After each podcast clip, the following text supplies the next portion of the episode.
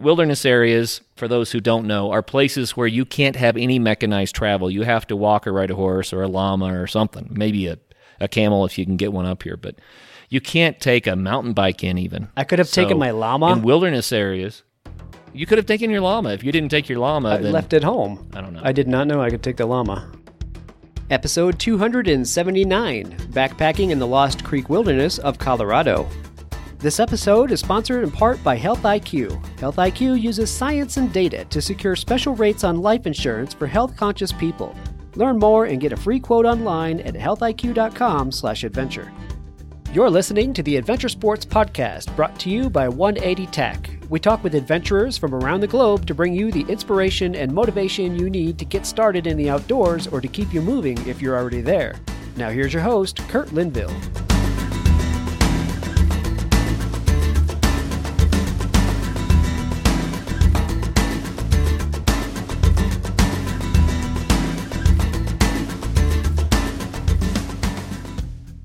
Hi, friends. Welcome to the Adventure Sports Podcast. I am really excited about the guest that we have today. This fellow was born in Spain. He moved to the U.S. at a very young age, and he grew up in Connecticut. There, he rode a lot of dirt bikes and got into a lot of mischief, but eventually moved to Colorado. His adventure sports include climbing 14ers, mountain biking, adventure motorcycles, trail bikes, skiing, snowboarding, backpacking, a little rock climbing, and even sailing. But since motorcycles are such a passion for him, he has the distinction of having more bugs in his teeth than anyone else I personally know. Your friend and mine, Travis Parsons. What a cornball intro. Really? you did that to me? I had to. So, as you all know, Travis, I still call him the co host of the Adventure Sports Podcast, um, did hundreds of shows, and he is doing a lot more back end work, and I'm doing more of the front end work now. But we decided to do a show together because he just did a backpacking trip, and we have some other business to talk about today. I hope you don't mind that we have just us instead of one of our spectacular guests, but I think Travis is pretty spectacular. Yeah, I was going to say, what's not spectacular about me, Curtis? Uh, do tell. So, anyway, the reason that I pulled Travis on today is I'm always looking for people who are kind of getting into a sport to give that getting into the sport perspective. And Travis is not a newbie to backpacking, but he's not done a ton of it.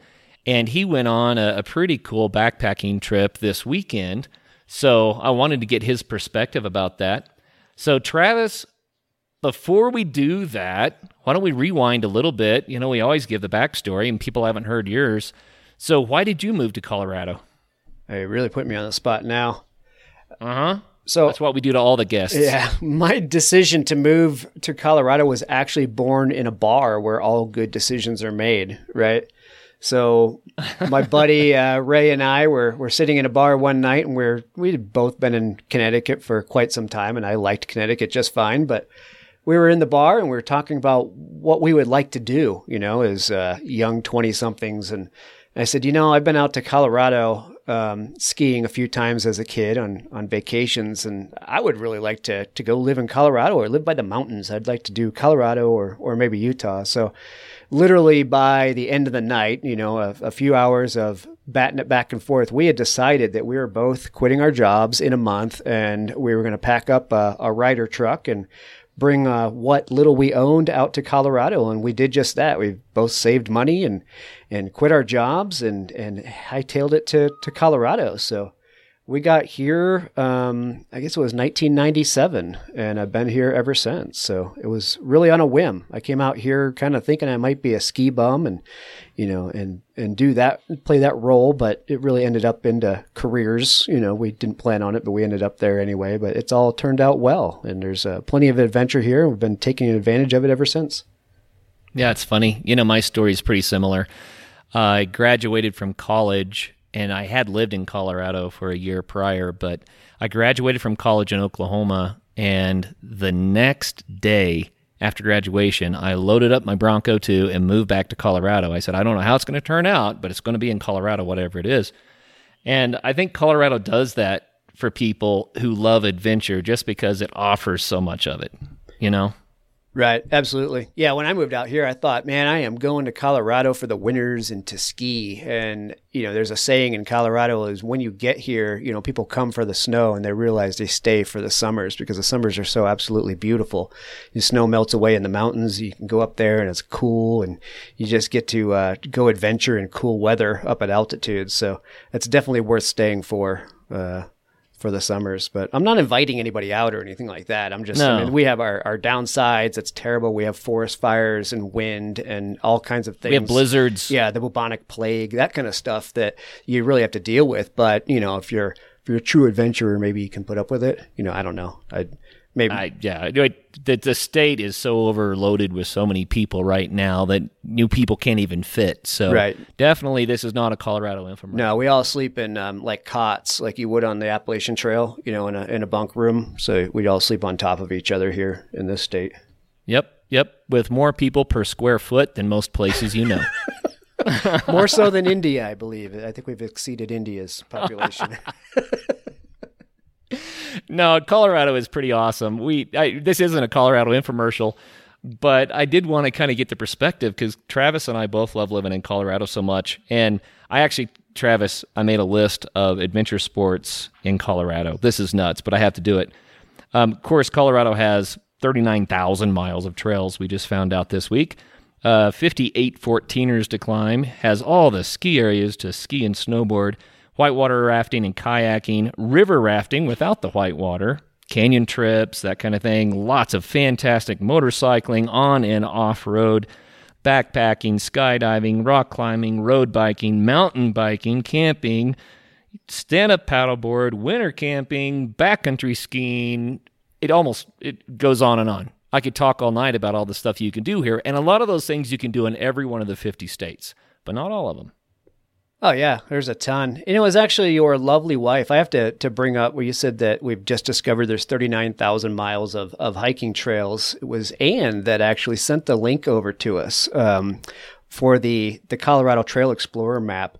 And this thing is awesome. I want to uh, I want to bring it up because I want to go ahead and throw the link in uh, on the show okay. notes for this episode. I think it's so worth sharing. I mean, ever ever since I got it, what yesterday morning, I've been sharing it to all kinds of people that uh, I think could use it. Because if you're a, a hiker or mountain biker, um, you know, even a horseback rider, this this thing basically lets you go on and just explore every trail in the state and everything about it, and all kinds of layers to go in and uh, to plan your trip or see if you even want to go in the first place. So I'm going to put that in the show notes when I edit this uh, this episode because I want you guys to be able to check this one out as well. Yeah, I I didn't spend as much time on it as you did, but I think a lot of those trails are also off-road vehicle trails. So they're all backpackable, but some of them are a little bit more like an ATV trail. And then some of them are backpacking only in the wilderness areas. So to get to 39,000, maybe there's a slight stretch there. Well, I mean, a ATV trail is, is good for people that like to ride motorcycles. You know, that's not a stretch. Absolutely. okay, You're right. You're, you're right. though. It's not hiking trails; it's trails. Trails. Okay, that's why they don't call it the Colorado Hiking Trail Explorer map. Well, let's let's go to Lost Creek Wilderness, and I want to do that because first of all, what wilderness areas, for those who don't know, are places where you can't have any mechanized travel. You have to walk or ride a horse or a llama or something, maybe a a camel if you can get one up here, but you can't take a mountain bike in even. I could have taken my llama. in wilderness areas.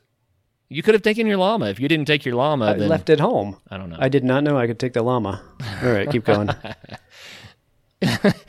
Well, Lost Creek Wilderness is the wilderness area where you did your backpacking trip, and I think it's really kind of unique in Colorado. It's unlike other places I've been. What did you think of it? I loved it. I mean, uh, we'll get into the story. Um, unfortunately, it wasn't a complete trip, and I'll get into why. Um, but what I missed was, I think, the most beautiful part. You know, I had looked up pictures as we all do before we go, and even you had, you know, you had pointed a few things out um, that I was really looking forward to getting to, and we didn't quite get there. Uh, we'll go into it. But what I did see was absolutely beautiful, and I can't wait to go back again for sure. So Lost Creek is south of Bailey. Um, if people know Colorado at all, it's uh, Highway 285 heading out into the to the mountains to the um, west and southwest. So if you get to Bailey and uh, essentially hang a left, it's down uh, as a crow flies just under Bailey um, in Fairplay. So it's that part of Colorado, really, um, really, you know, due southwest of Denver. I guess it's. I think it's the closest wilderness to Denver. Um, I don't know if it's the closest. It is one of the close ones. I mean, there's James Peak and Indian Peaks, and they would run a, a race for who's closest. I think, but definitely a very close one. Um, one thing that I think is unique about it is that it's a little bit lower in elevation than most of the wilderness areas. and it has rock formations that you don't see in other parts of the state that I think are really unique. There's one place, I don't know if you got to see it, but one place where you can stand kind of on this rise and you're looking into a valley and it's like a mini Yosemite. There's a half dome, there's an arch, and there are all sorts of, of full domes and rock outcroppings. They're not as big as Yosemite, obviously, but I, I'm just kind of blown away by what there is there. Yeah, it's like the the Lost Creek hoodoos, you know. But no, I know what you're talking about. It's uh, yeah, it's a totally different um, landscape than I've seen in Colorado down there. It's pretty cool. Yeah, I like to go there early, like you did. I like to do it in May or something like that before it gets too warm because I think it can be one of the warmer uh, wilderness areas. I like to go for the altitude in the summer when things warm up, but I'm kind of a cold weather guy, so it doesn't sound like it was too warm for you though. You know, it was it, wasn't bad except we had you know typical Colorado uh, weather in the afternoon. So when we we went out um, to hike it on, it was supposed to be Friday, Saturday, and Sunday, a three day, uh, twenty five mile loop out there. And what I did is I went out the previous night on Thursday evening and slept in my van um, in the parking lot so I could be nice and fresh. And the other guys came up uh, in the morning on Friday morning but they were looking or they're calling for 80% chance of rain on Fridays. We pretty much knew we were going to get wet at least at some point during that day.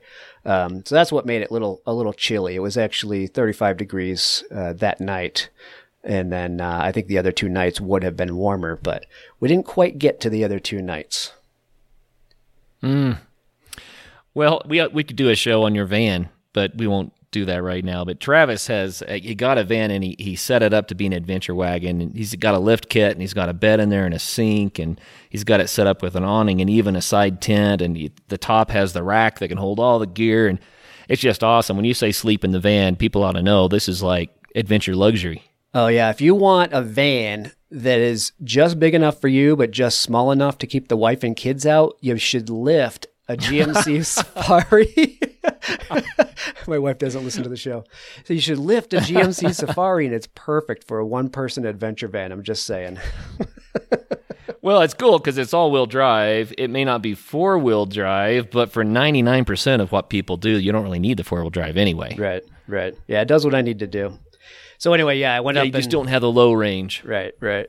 Um, so I went up that Thursday evening and and uh, had a good night's sleep in the right there in the parking lot and uh, and woke up in the morning. So these guys uh, they show up at about eight thirty, I guess it is, and it was funny the. Um, the parking lot had quite a few cars in it. We were a little surprised for Friday morning, especially the weekend after Memorial Day weekend.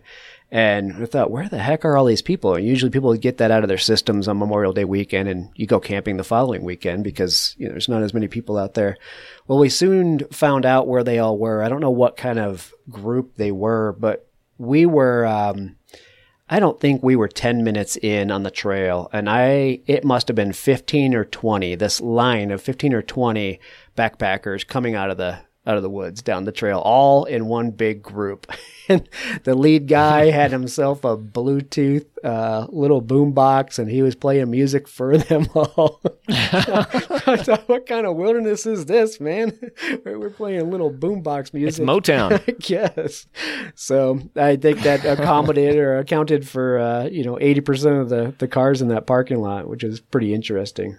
But Yeah, it, it's a popular place. So you were at the Goose Creek Trailhead, is that we right? were we went to we met at Goose Creek Trailhead and then went up to um, oh what is it called? We went up to the left um, out west.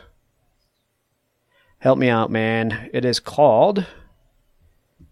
Yeah, I don't have the map memorized. Hankins Pass. Yeah, it was Hankins Pass Trail that goes uh, to the west from Goose Creek. And then our intention was to go Hankins Pass to uh, McCurdy Trail and then go north up over the plateau and then down into the valley. And that valley uh, on the north end of this loop was the the one that you know has all the views that I was I was really dying to see. Um, so our plan was ten miles the first day, uh, eight miles the second day, and seven miles the third day. Obviously, with uh, two camp nights in there, and uh, you know the weather wise, it all held up for us. You know, we kept getting little little spouts of rain, and you know, of course, I probably jinxed the heck out of it by each time I said, "Oh, if that's all the rain we get, you know, we're doing great." um, but you know, so we had little bouts of rain, and it, was it was fine until we got about you know, I would say eight, maybe seven or eight miles in, and the rain really moved in at that point, and that was all of a sudden that was the eighty percent that they had been forecasting. And one of the guys um, that came with us, we were it was three of us. He showed up with an oxygen canister, and I was one. I didn't realize you could buy oxygen um, in a store. You know, you always see people on Everest and, and high altitude using oxygen, but apparently you can just buy these aluminum canisters of oxygen and and suck on some O2 when you, you really need it. So it, was kind of funny. I was ribbing him a little bit for having oxygen um, because he lives in Denver, but I didn't realize that he had had altitude problems in the past. And uh, he's really from Tennessee, but has been living out here for work for the last few years. So we were just kind of joking around about it, nothing, nothing big. But um, yeah, unfortunately, at about nine and a half miles into the trip, we've got lightning crashing down all around us. It's pouring rain. I've got my poncho on. It's barely covering my pack. You know, go back to some of the newbie stuff. Um, you know, so I'm thinking, oh, my, my bag's getting soaked and I've, my shoes are soaked because the poncho's, you know, just running down right on top of my shoes. And this guy just starts hacking and coughing and he's just dogging and you know we were on this really steep ascent. And he had been fine the whole day. Um, you know so we're trying to figure out what the heck's up with him. Well it turns out he was having a bout of of altitude sickness and it's about nine nine and a half thousand feet. You know it's not that high up from what we're used to but it was really really setting in with him. So we had to uh, kind of evaluate what we were going to do because our camp was going to be up at about 10 10 5 that night. And, you know, this mm. guy's having that much trouble, we knew we couldn't take him further up. You know, there's no way he's going to deal with camping up at that altitude. We had to get him back down. But the problem was we had just hiked through a valley. Uh, we stopped and had lunch in a valley, and that was the only altitude that we could drop. So we could really only take him down to just under 9,000 feet. Otherwise, we would have, you know, in order to get out that night, we would have had to hike um, uh, I think at that point, an additional six or seven miles um, from that valley back up over 9,500 feet and then back to the parking lot. So it wasn't really an option for us. It was like camp in the valley and, and hope this all works out. So that's ultimately what wow. we ended up doing with them. You know, we took them down there, and like I said, it was pouring down rain. Luckily, by the time we set up camp, um, it had stopped raining. But you know, setting up camp and rain and you know and all that stuff is terrible. You know, nobody nobody wants to have to deal with that. So, so yeah, it was actually my it was really my first. Uh, you know, my first endeavor into to seeing somebody dealing with altitude sickness. Yeah, interesting. You know, I've said on the show several times that it's not necessarily that you have to go really high to deal with altitude sickness because some people are more susceptible and some people are not susceptible and then all of a sudden they're surprised by it right. for whatever reason when they go on a trip you know? It sounds like he knew that it was a possibility so he was trying to be prepared but holy cow it sounds like he was starting to get pulmonary edema already yeah, and I was worried about that. I made a joke. You know me, I'm, i joke about everything. Life is a joke. Um, but you know, I started. I made the comment. I said, "Well, if he starts, you know, taking off his clothes, you know, claiming that he's, he's too hot, you know, we need to maybe push the button on the spot tracker and, and fly the helicopter in and, and take his butt out of there." But but yeah, luckily it didn't get to that. Um, he didn't go goofy on us. He just had a real hard time with it, and you know, it's and it's tough. You know, I I've never felt any of the effects of altitude sickness, but you know, it made me think, well, it doesn't mean I never will at the same time. You know, I was kind of making cracks about the guy having oxygen, but it made me think, you know, a little, just having a little bottle with you is probably not a bad idea. You know, just take a, a hit if you have to happen to feel a headache coming on, you know? I don't know. Yeah. Well, I, I do have altitude sickness, and uh, because I sleep at almost 9,000 feet every night, I have that little advantage that I'm kind of acclimated before I start. So normally when I climb a 14er now, it doesn't bother me too much. I can feel it a little bit, but for me, it's just you know I get a little dizzy, a little upset stomach. Um, but I've had some some times where the altitude really kicked my butt, and it's not fun. So yeah, I feel for the guy. So that kind of changed the whole plan for the trip then. It did. Yeah, we had to decide at that point what to do, but you know, it was obviously you'd like to you'd like it to all work out, you know, and all of a sudden the the guy's magically better in the morning and and go ahead and continue. But the problem was we had given ourselves three days to to do these 25 miles, which is not an insane amount of distance, but if you want a nice trip, you know, the the eight to 11 mile range is is it's a nice range because it allows you to do a decent hike in the day, but also set up camp, you know, when it's not dark and, you know, and relax and have a little bit of a recovery time. So what that meant is we didn't have time, even if he got better, we didn't have time to go ahead and, and continue the loop because we would have had to go back up, um, you know, that three miles plus the additional, um, eight that day at a minimum to get to the other camp and with the unknown whether he was going to be okay with it or not. So ultimately we ended up hiking back out, which meant another, that was seven miles the next day to come up over the, the rise that we had crossed, um, coming in on Friday. And, you know, up to, I think it was, I guess, like I said, it was 9,500 feet up that rise and then back down and out. Um, so it made another decent day of hiking, but it was nothing, uh, crazy exerting. Um, but he got out. He was fine and uh, he was tuckered, no doubt. I think he uh, he realized he gave himself a beating that day. So I was uh, mm. I was asking when we were going to reschedule, you know, the the trip to go back up and retrieve the lung that I think he might have left up there. Poor guy, he was he was hacking pretty bad. So.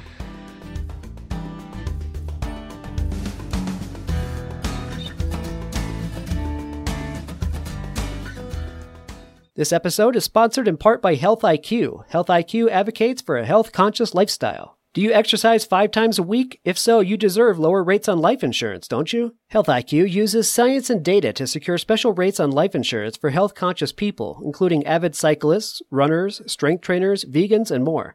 In fact, research has shown that those who frequently exercise with intensity have 22% lower cancer risk, 56% lower heart disease risk, and up to 34% lower risk of early death.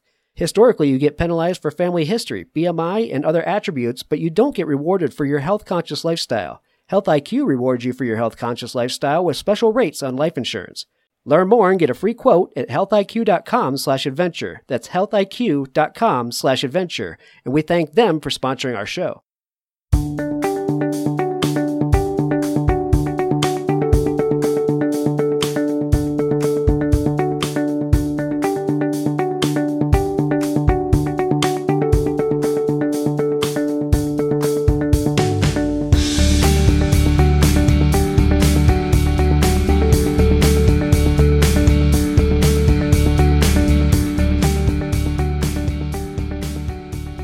Go up and do it clockwise instead of counterclockwise. And if you did, you would hit the the crazy valley that you were looking forward to seeing 1st mm-hmm. Yeah, I had thoughts of of actually continuing because I, you know I had planned on being out there and I was in my own vehicle, so I had thoughts of just going ahead and, and doing that uh, Goose Creek, you know, on the doing it counterclockwise, clockwise, like you're saying. Um, but I'll have to tell you, we were joking about how many people are in Colorado. When we got back to the, the Goose Creek parking lot, it was full on door to door packed with cars uh, probably 100 yards down the road, you know, lining the side of the road. There wasn't even enough room back there. And Goose Creek, even though its proximity to Denver is good, it's not an enjoyable drive to get back there. I mean, it's a long a long no. drive on washboarded road. So this is, I wouldn't look at this area as a day hike area for me personally. It's like if I go back there, I want to take a pack and stay back there. But man, that lot was so full. So it's kind of one of those things like, okay, they weren't on the section of trail we're on, so they must all be on the Goose Creek Trail. and at that point, it oh, was oh, yeah. like, no way in heck I'm gonna I'm gonna go out there and, and try to find a place to camp with all these people and, and their boom boxes. So I bailed. they may or may not have their boom box. you know, it is kind of like a, a mini Yosemite though, and I think it does draw a lot of people because it's so fascinating. Right. And like you said, it's a long drive, which makes it not a great day trip, but you can see all that in a day trip if you don't mind the drive.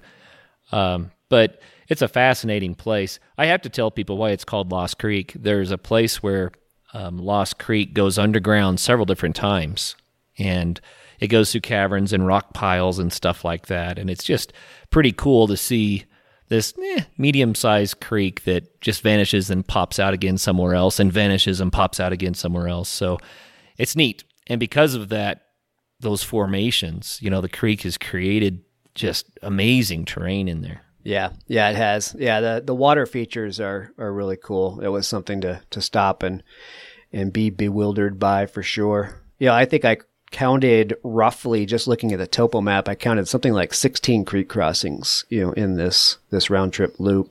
And luckily, you know, that what we had hit had all had uh, you know, logs or or even some flattened, you know, log bridges across it. Um, but my understanding was there was one section of the river that was waist high that you did had to have to uh, to wade across, but we hadn't gotten there to see how it was because that water was running pretty pretty fiercely up there this weekend. There was a lot of rain, and a lot of snow melt going on. Yeah, it's a time of the year for that for sure. Yep, wild. So you had a rainy experience, got fairly cool. You had your new Big Agnes bag with you, right? So we got to talk about how that performed. I do. I have to say, you know, so I I wanted to get a winter trip in this winter, and it just things got too busy. We never managed to get one in, and I really wanted to put that bag to the test, you know, in there in the in the snow. Um, but this was still a pretty good test for it because one, I thought the bag was going to be wet, you know, when I you know, finally set up camp because I, I, alluded to the, the newbie comment earlier, um, in that I didn't have a pack cover. The only thing I had covering my, my pack was my poncho, which didn't fully cover it. So I was really nervous that I was going to be sleeping in a soggy down uh, bag, which is not fun for anybody. Mm, but right. I say that because the bag ended up being my one solace, you know, of the of the situation. It was uh, it ended up getting down to 35 uh, that night, which was good because, you know, a few more degrees and we would have been sleeping in the snow. And I wasn't really set up to sleep in the snow. I had just taken a tarp where I could fold it into a triangle, you know, with open ends. Um, and the reason I did that is I usually hammock camp. I've adopted the whole hammock setup and, and I love it. But one of the things I needed to do with this uh, Big Agnes bag was test it with the pad because the Big Agnes uh, sleep systems include the pad. It's part of the the bag because the bags aren't built with insulation on the underside. They use the the pad for that. Um, so I had ditched the whole hammock setup and brought just a tarp to keep weight down so I could use this pad. Um, but it was honestly, it was my solace in the whole wet and cold situation. It was the dry place for me, and I absolutely loved the bag and pad for that reason. It was just, it was one of those days where you're just looking for for some some sort of comfort, some element of comfort to turn to, and it was that bag for me. So, um, mini review on the bag. It was awesome. It was, again, it wasn't, it's a zero degree bag. I didn't sleep in zero degree weather with it on this trip, but it was absolutely toasty. I, in fact, I had a pair of long pants and a t shirt on and some socks and 35 degrees. Again, it's not frigid, but I was having to strip all that off, you know, just down to boxer shorts and t-shirt in that bag. It was so warm. So it was definitely impressive. And the, uh, the pad that it comes with, um, was the two track pad. It's their warmest, uh, ground pad that they sell. And that thing was awesome. I mean, the other guy was, uh, complaining about being cold, uh, sleeping on the ground. He was just in a, in a tent but he was cold sleeping on his pad, and I felt nothing like that in this Big Agnes system. So those guys sent me that bag for review, and I will uh, I will do a, a, longer review on it in colder weather. But I have to say, just using it on this trip, um, and using it in the, the weather that I had it in, I absolutely loved it. I think my only complaint with it was I couldn't get the zipper over when I really had to escape the tarp to go have a, a midnight pee, but you know how that works. you can never that, get your You bag might open. have that issue with every bag. exactly. They don't have the quick release. No, no. And if it's a warm bag, they got that little flap over there to protect the, the zipper, you know, from the air, but it also protects you from getting out of it in a hurry, which, you know, oh well. So I don't I don't know your bag. I haven't seen it, but I know that some Big Agnes bags they come with insulation on top and on the bottom. There's not hardly insulation because they use the the sleeping pad to provide the bottom insulation. It's a cool idea because it cuts down the weight, so you get a warmer bag with less weight. So is that one of those? It is, yeah. It's um, it's exactly what it is. You, in order to use the bag, you have to use the the um, the ground pad with it because it slips into a sleeve. And I would say there's probably I don't know a foot. I feel like that's about a foot, twelve inches of uninsulated um, portion on the bottom of the bag. So that one keeps the weight down. Um, two makes your your sleeping pad the insulation you know for the the system itself because if you're laying on the insulation in your bag you're pretty much squashing it down and your r value becomes nothing at that point Oh you yeah, know? that doesn't work anyway. yeah so my big draw to this type of sleep system was that because i do hammock camp and if you take a hammock uh, in if you don't have a, a real warm quilt and you want to use your sleeping bag well then you have this whole mess of bag to to contend with inside that hammock. Where this thing, by having the the bottom side um, just thin like that, allows you to have a little bit more of a, a top quilt, you know, without having to deal with all of that insulation. So it's uh, I'm looking forward to also using it in the hammock as well. Yeah, that's pretty cool. So this really isn't a gear review, but I wanted to hear about that because uh, I know that um, I've not used that kind of sleep system, but I think it's a great idea because you can get a warmer bag that compresses smaller and it's lighter weight, and you still have your pad, but your pad's part of the bag, so that's pretty cool. Yeah, that's the way I see it. If you're going to have the sleeping pad anyway, which I always would, I mean, can, I can't imagine sleeping straight on the ground without a sleeping pad under me. So you're going to carry it anyway. You might as well lose some of the insulation from the bag, and because you're going to have it with your sleeping pad anyway. So, Right. yep. Hmm. Well, what about the whole tarp thing? Was this your first time to sleep on the ground with only a tarp? it was, you know, I know In you the rain. do it, and you're all about the tarp, and I think it sucks to be honest with you. you know, I it's funny. I had my poncho with me for good reason, but when I got to setting up the tarp, um, one, unfortunately, I wasn't on flat ground. The the spot that we chose to camp just there wasn't flat ground for the two people sleeping on the ground, so we both slid. Well, in my tarp, I was a little worried about the rain kind of coming in the end of the tube and then running down to me. So I closed up one of the ends with my poncho. So here's this clown in the wilderness. He's got a blue tarp that looks like it should be over a, a cordwood pile. And he's got a poncho strapped to the end of the end of the tarp system. But it, man, it kept me dry generally. You know, it worked in that sense. It was like good for emergency shelter, not so good for, you know, nice comfy camping. So, you know, the, the tarp will probably go to better use, you know, as a tarp should. Um, Well, you know me, I'll always be under a tarp. right. And the main reason for that, two, well, multiple reasons. I got to tell the listeners. The reason I use a tarp when I backpack, one, I love to be able to see out at night and in the morning to be able to look in, in all directions and see without a tent being in the way. And I can set the tarp up to do that. For two, Curtis is I afraid like of the the- dark. no, I like to see. um, for two, I also like the the way that you can set it up in different configurations depending on what the wind is doing. You can block more wind or let more wind through, and it's just super super uh, flexible that way. Whereas tents in some situations just get way too hot. Uh, the tarp you can set it up so that's not going to happen. Now, the, here's the reverse though. Am I going to use just a tarp for winter camping? I've done that, but I dig a snow pit to put the tarp over, so the snow becomes the insulation. Right. Um, really, you need a four season tent for winter camping. A, a tarp alone, unless you're digging a snow pit or a snow cave, a Quonset hut or something, it, it's not going to be sufficient. But it does work if you dig a snow pit and then tarp it. I've done that and it, it works really, really well. But another reason that I really like the tarp is just weight. Tents are heavy and that tarp weighs nothing, you know, maybe maybe less than a pound if mm-hmm. you have the right tarp. And yeah, you might get a little bit wet if it's windy and rainy, but the reality is I always get a little bit wet in a tent when it's windy and rainy.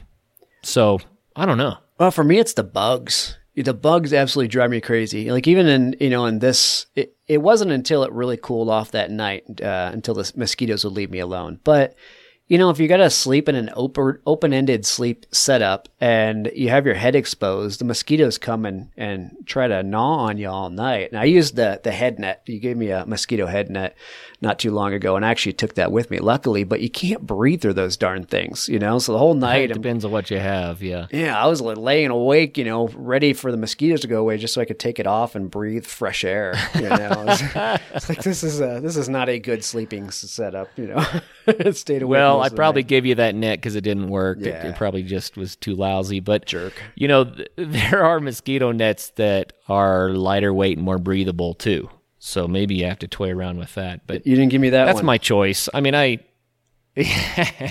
I just really like uh, the lightweight part of that. Yeah. And I keep I thinking keep thinking back to that night we woke up with uh, the mother and, and the calf moose in the camp and how wonderful it was to be able to lay in the tarp and watch them. Whereas if we were in the tent, we would have heard them. But if you you know you run a zipper, they're gone. So mm-hmm. we could just lay under our tarps and watch and enjoy it. And, you know, you can't do that in a tent very easily. So I still say tarps have some advantages. No, I'm with you. And when you talk about digging a snow pit and putting a, a tarp over it, I like that option. Our winter camping trips that we've done, you know, we've dug snow caves and slept in those, but we've we've talked about going back and doing it and just basically digging a pit with a tarp. I like that idea. I mean, unless it's snowing three feet that night, you might be in a little bit of trouble. But uh, but I'm kind of more game to do that if I can hold enough heat in um, than dig a snow pit. I mean, a snow uh, uh, shelter because it's, it's, one, it's a lot of work to go out and you spend three hours digging a, a snow cave, you know. Oh, yeah. they're, they're, a lot of work. like me, I lay under the thing waiting for it to collapse on me. You know, it's, it's my mentality. well, I prefer the tarp over the snow cave, and I've done several snow caves, and I did do the tarp one time without you, Travis, and we did it in a blizzard. The temperatures got below zero. The wind was howling and it was snowing like crazy. We we probably got eight inches of snow in an hour and a half, two hours, something like that. So it didn't snow that hard all night. I did wake up in the middle of the night and from inside of my shelter I would punch the, the tarp to knock the snow off because I didn't want it to sag and, and collapse in on us. Mm-hmm. But it still worked it worked just fine. It's not quite as warm as a snow cave, but I would suggest that it's quite a bit warmer than it than a tent. Right. Yeah, I would think so. Yeah, with all the with the walls, well insulated walls around you. Well, I have to say, if you guys yeah. are looking, I'm gonna go back to the bag for a second. If you guys are looking for a good, warm, zero degree bag, and it's you know you're not looking to spend the money of uh, Everest expedition level equipment, check out Big Agnes. And a lot of you guys might not have heard of them. They're a small company in Steamboat, Colorado. The bag that I have is the uh, the Storm King zero degree bag with the two track sleeping pad. So go check them out. Um, they have good quality stuff, and their prices are, like I said, there's quality, but it's uh, reasonable prices at the same time. So bigagnes.com. Definitely want to throw a plug to those guys for sending us this equipment for sure. Yeah, thanks, Big Agnes. So I want to so talk about know, the newbie okay, part go. of it. Let's talk about the newbie part of it. That's where I was headed to. We're okay. on the same page. So you're right. I'm not a newbie when it comes to backpacking, but with that said, my backpacking experience has been basically throw the pack on, hike in a mile, two, maybe three, um, and set up base camp and do various adventures, whether it be day hiking or fly fishing, you know, sn- snowshoeing, that kind of stuff from that base camp. And that's been the bulk of my backpacking experience. The rest of my camping experience has been pretty much camping out of that van or off my motorcycle where taking weight, you know, is not nearly as much of an issue as, you know, throwing it on your back. So it was a pretty interesting experience for me to plan on doing a 25 mile loop and carrying three days worth of food plus a lot of calories, you know, worth of food, not just, you know, easy, you know, easy um, freeze dried meals, but trying to pack enough calories in so I was keeping up with uh, with my exertion. Um, so it was kind of eye opening in a way to have to throw that much weight on my back and spend that much time out there. And you know me, Kurt. I mean, I've showed up with my pack, you know, probably weighing 45, 50 pounds on some of these winter trips. And Yes. You're looking at me like, what the heck is wrong with you? You know, well, I got my Carhartt and, you know, got, I got my big stomping boots for our winter trip. Um, I got my pack down to, I, I think I was really at 35 once I, you know, throw the, the water, the small amount of water that I took with me, you know, just like a Nalgene bottle. When I include that in the weight that I'm carrying, I was about 35 pounds with the setup. But man, even at 35 pounds, you quickly want to figure out what you need to do to eliminate, you know, shed more weight, you know, and you can dump a lot of money into, you know, a lot of Cuben fiber stuff and, and whatnot. But I need to, I want to figure out how to drop weight without, sh- you know, dumping $1,500 into additional gear. And that's, uh, that's kind of a big thing, you know? So for me to realize with the gear that I have, um, and the distance I want to go, they don't quite match up too well together. So it was, in a way, I mean, I would have continued to do that 25 mile loop, but in a way, the the way this weekend turned out, it was actually it ended up being a really good test bed to gauge what I would and would not want to carry on a longer uh, through hike for sure. Yeah, it's a good shakedown. I, you know, when I go backpacking, I always at the end of the trip, I look at the pack and I say, okay, what did I not really use? What could I have left at home? And I go through that exercise a lot and it's helped. But there's some things that are hard to leave at home. You're going to have to carry some weight. Yeah, exactly. You know, and obviously modern gear is uh, is a little better. I mean, I weighed my pack and I weighed my wife's pack, and I ended up taking my wife's pack just because it was a half pound lighter. But we were talking five and a half pounds versus six pounds. You know, on current bags you you, you buy, the packs are what two and a half pounds. You know, and that makes a big difference. You know, if you do that over and over and over again with your equipment, all of a sudden you're down to a, a 20 pound pack, you know, and, and I don't know, I have to kind of research that and figure out the middle road, you know, how to, what to do and what not to do. I don't, I don't expect to get down to a 20 pound pack, but I prefer it not be 35 at the same time. Yeah, yeah, no doubt. Well, we've interviewed a lot of people that are the experts on this, and uh, maybe you should go back and listen to some of those shows, Travis. That's a good idea. I should listen to this show and see if I can get some tips and tricks. They're there for sure.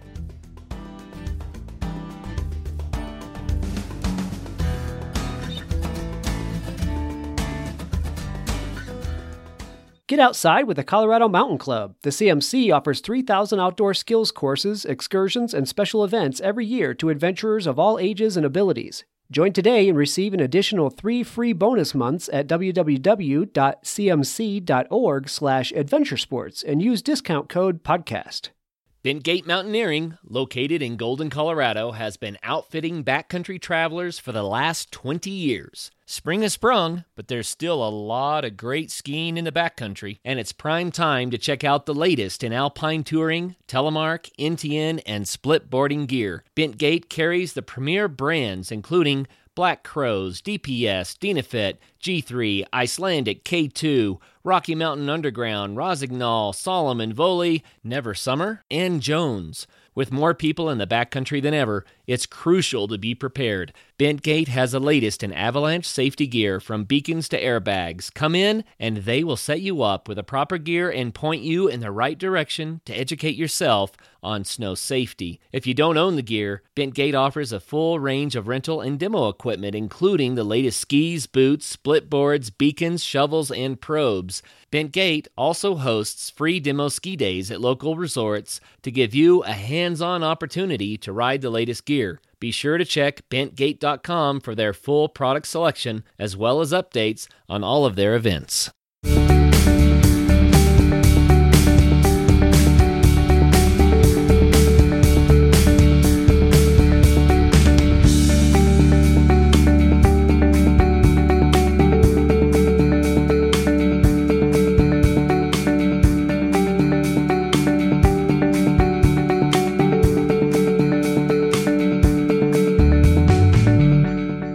Dude, let's talk a little bit about the membership site. I don't want to bore people with it, but we haven't talked about it much. So, for people who have not heard about it, what is our membership site? So, you guys, this is how you guys can help us keep the show going. Obviously, shows take time, they take money, they take energy. Kurt and I love adventure sports. We do love putting this show out for you guys. I mean, where I think I just posted episode 277 today, so we're clicking right along. So, a lot of good information out here and, and even tips and tricks on how to reduce your pack weight. It's uh, what we've just learned. Um, so if you guys feel like you're getting an awesome uh, product out of us, we hope that you'll got, you guys will consider helping us uh, by becoming a member on our member deal site.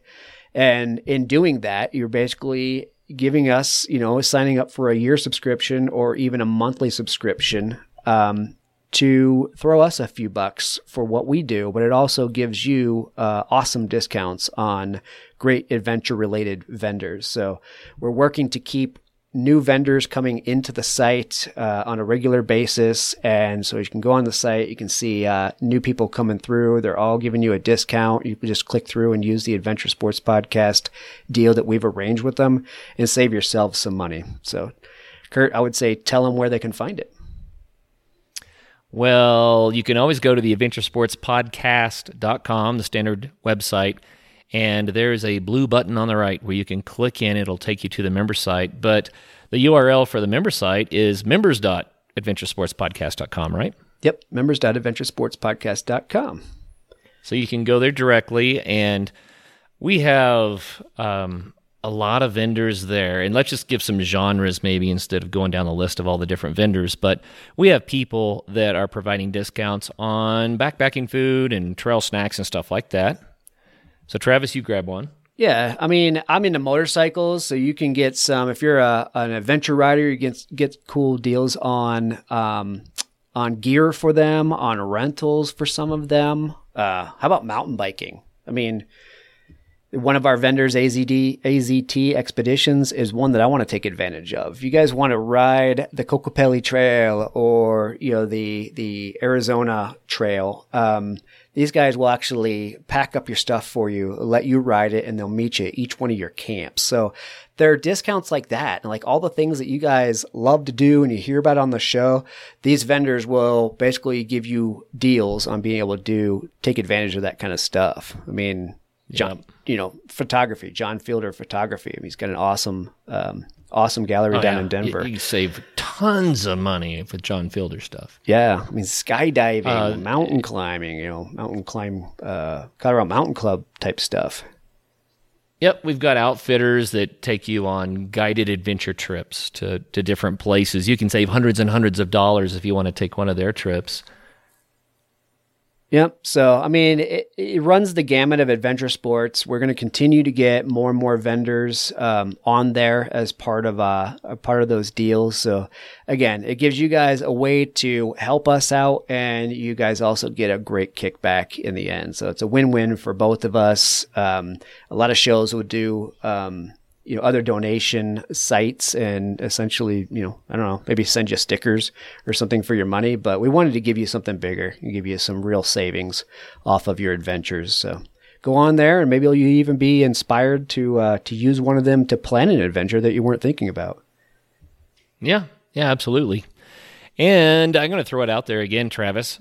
Um, if you do an annual membership then we'll send you a free 180 stove and the 180 stove is about the same price as the annual membership. So essentially, uh, you're getting either the membership or the stove for free, whichever way you want to look at it. That's just our way of saying things. Yeah, absolutely. And yeah, I mean we're our we run our own products on the site as well. So as a member, you save twenty five percent off of our stuff. So if you're thinking about buying a 180 stove, a 180 flame, or a Bearline, um, you can certainly save money right off the bat just by becoming a member of the site. So definitely worth checking out, guys. Yeah, we're really cool. Well, Travis, as someone who hasn't done as much backpacking, um, did you learn anything on this trip that you would change on the next one? Um, you know, we talked about the weight thing with the pack. I definitely learned that I want to focus a little bit more on the equipment that I carry, like I said, I don't want to get crazy about investing um, in my equipment. I want to buy a few things that make a lot of sense, you know, a lot of bang for the buck items.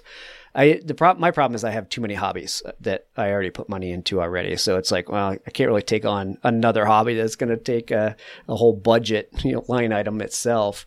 But I think I think in the realm of weight, one of the things I realized is I was carrying some heavier type clothing. You know, there are some good quality um, gear out there that will do the same thing as some heavy cotton sweatshirt will do for a heck of a lot less weight, you know?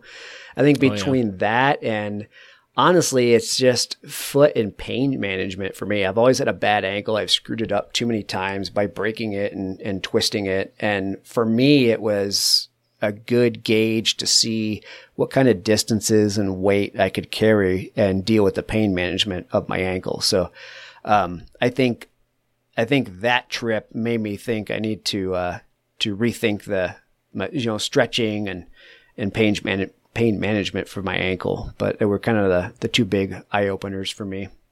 Mm. Also sounds like you could benefit from some rain pants. Nah, poncho. well, I tell you, in a big rainstorm like you experienced, you need something for the bottom half of the body because you find yourself where, where every blade of grass is trying to soak you, you know? So I, I think rain pants would have made a, a world of difference. You know, for me, it was I have low top um, Merrell trail hikers, and that's what I took. And they're really comfortable. They're, they're lightweight, they're comfortable, and they were great on my feet the entire time. But they got soaked through so quickly. Like I said, the poncho was, you know, the rain was hitting the poncho and just pretty much draining right on top of the shoes, and they're not waterproof whatsoever. So, footwear is a consideration. You know, I have another uh, pair of leather hiking boots that I might consider taking next time just because of that, because hiking in wet feet's no fun either, you know? Yeah, yeah. Travis, I have one more question for you. This is a question that a friend of mine came up with who's actually kind of close to the show. And I thought it was a great question to ask some of our guests. So here it is. What would you tell your younger self? What would be your advice to your younger self if you could go back and tell him how to live life? I've heard that question before, and it's a good one, I think. Um, I've never sat here and thought about how I would answer, though. Off the cuff, though, I think what I would say is I would tell him not to sweat the small stuff, that you just need to go out and try new things. Forget the fear.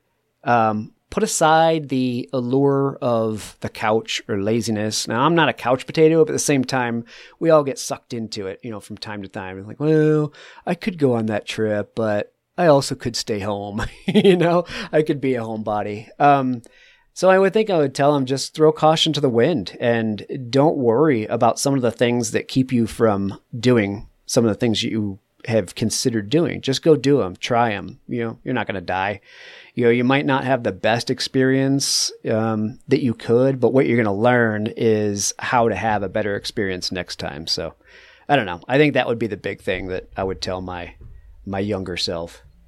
Yeah, you know what? I've done a ton of adventure sport type adventures through my life, but when I look back on the years, I think I wish I would have done more. And I think what I would tell myself, I'm not trying to answer my own question, but I'm doing it anyway. I think I would like to tell myself, don't sweat the cost so much. Find a way to live on less and find a way to take more time off and to experience more of life. I I'm with you. Get out there and do it. You know, we end every show by saying get out there and have some fun. Um, I mean that. It it's so rewarding when you find something you love to do and you plug into it and you get so many benefits. It's it's mentally, stress relief, spiritually, uh, you know, but physically, physical health. When you have something that's active that you love to do and it calls your name all the time, then it motivates you to to stay active and to stay healthy and to eat a little better. And I think the the benefits of taking on a sport that you love, you know, figure out a way to do it. Don't just get wrapped up into a a career and pour all of your energy and your vitality into uh, a career when you could be balancing a little bit better is maybe one way to say it. Yeah, no doubt. I mean, what it all comes down to is, you know, you're lying on your deathbed when you're hopefully well and old, and what are you going to miss more, you know, from your your time on this earth? Are you going to miss, you know, you think are you going to think that well, I should have spent more time in front of the computer screen for the for the company or should I have gotten out more, you know, on, on some of these adventures or spent more time with, with my kids, you know? Obviously, we all know the answer to that. We just have to remember it in everyday life, you know, how we're going to think of ourselves when we're old and gray. Yeah, cool, man. Well, you know, listeners, I hope that you don't mind Travis and I kind of carrying on about what we've been doing a little bit. I uh, I think it's fun to to kind of dive into what we're about a little bit, not just always uh, visiting with some of these fantastic guests. I mean, we we can't compare to them. They're they're awesome people that we have on the show, but hopefully uh, you don't mind connecting with us from time to time. And Travis, thanks for sharing what your backpacking trip was like. Didn't turn out the way you wanted, but like we've said so many times, sometimes that is the definition of adventure, right? Well, absolutely. And like I said, I think it what it does is kind of set me up better for the next one. And you know, going back to you know your comment about, you know, we can't live up to, you know, some of the adventures we have in the show, and that's it's true. It absolutely is. I don't I don't do this show because I want people to think that I'm some super adventure adventurer that does all of these things. I don't. We don't. You know, we're just everyday people. We like to get out there and do what we like to do and we like to spread the word and we like to hear about what other people have done and we like to live the inspiration and provide the inspiration.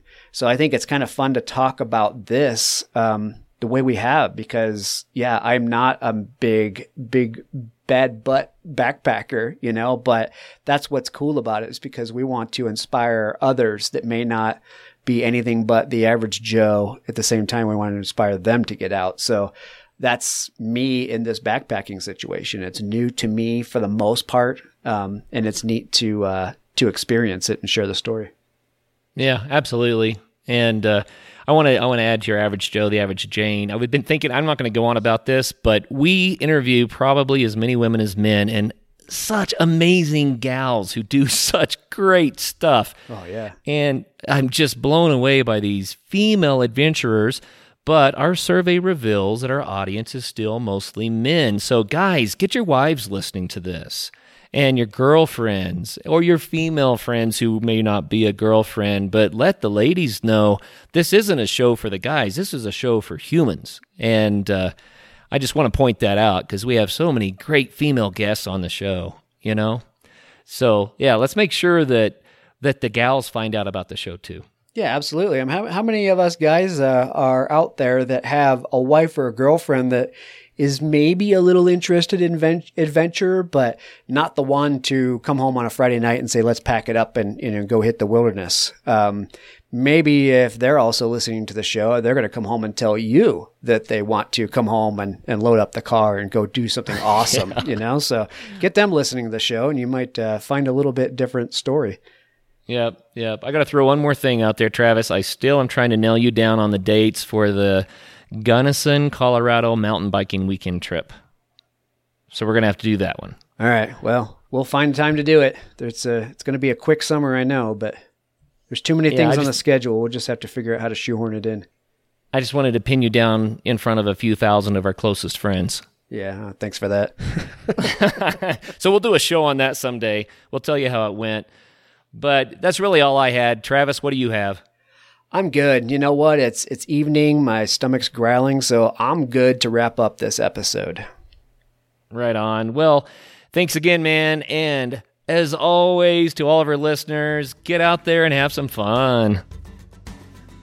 Coming up on Monday's episode, Mark Pattison tells us about going from playing in the NFL to climbing the seven summits.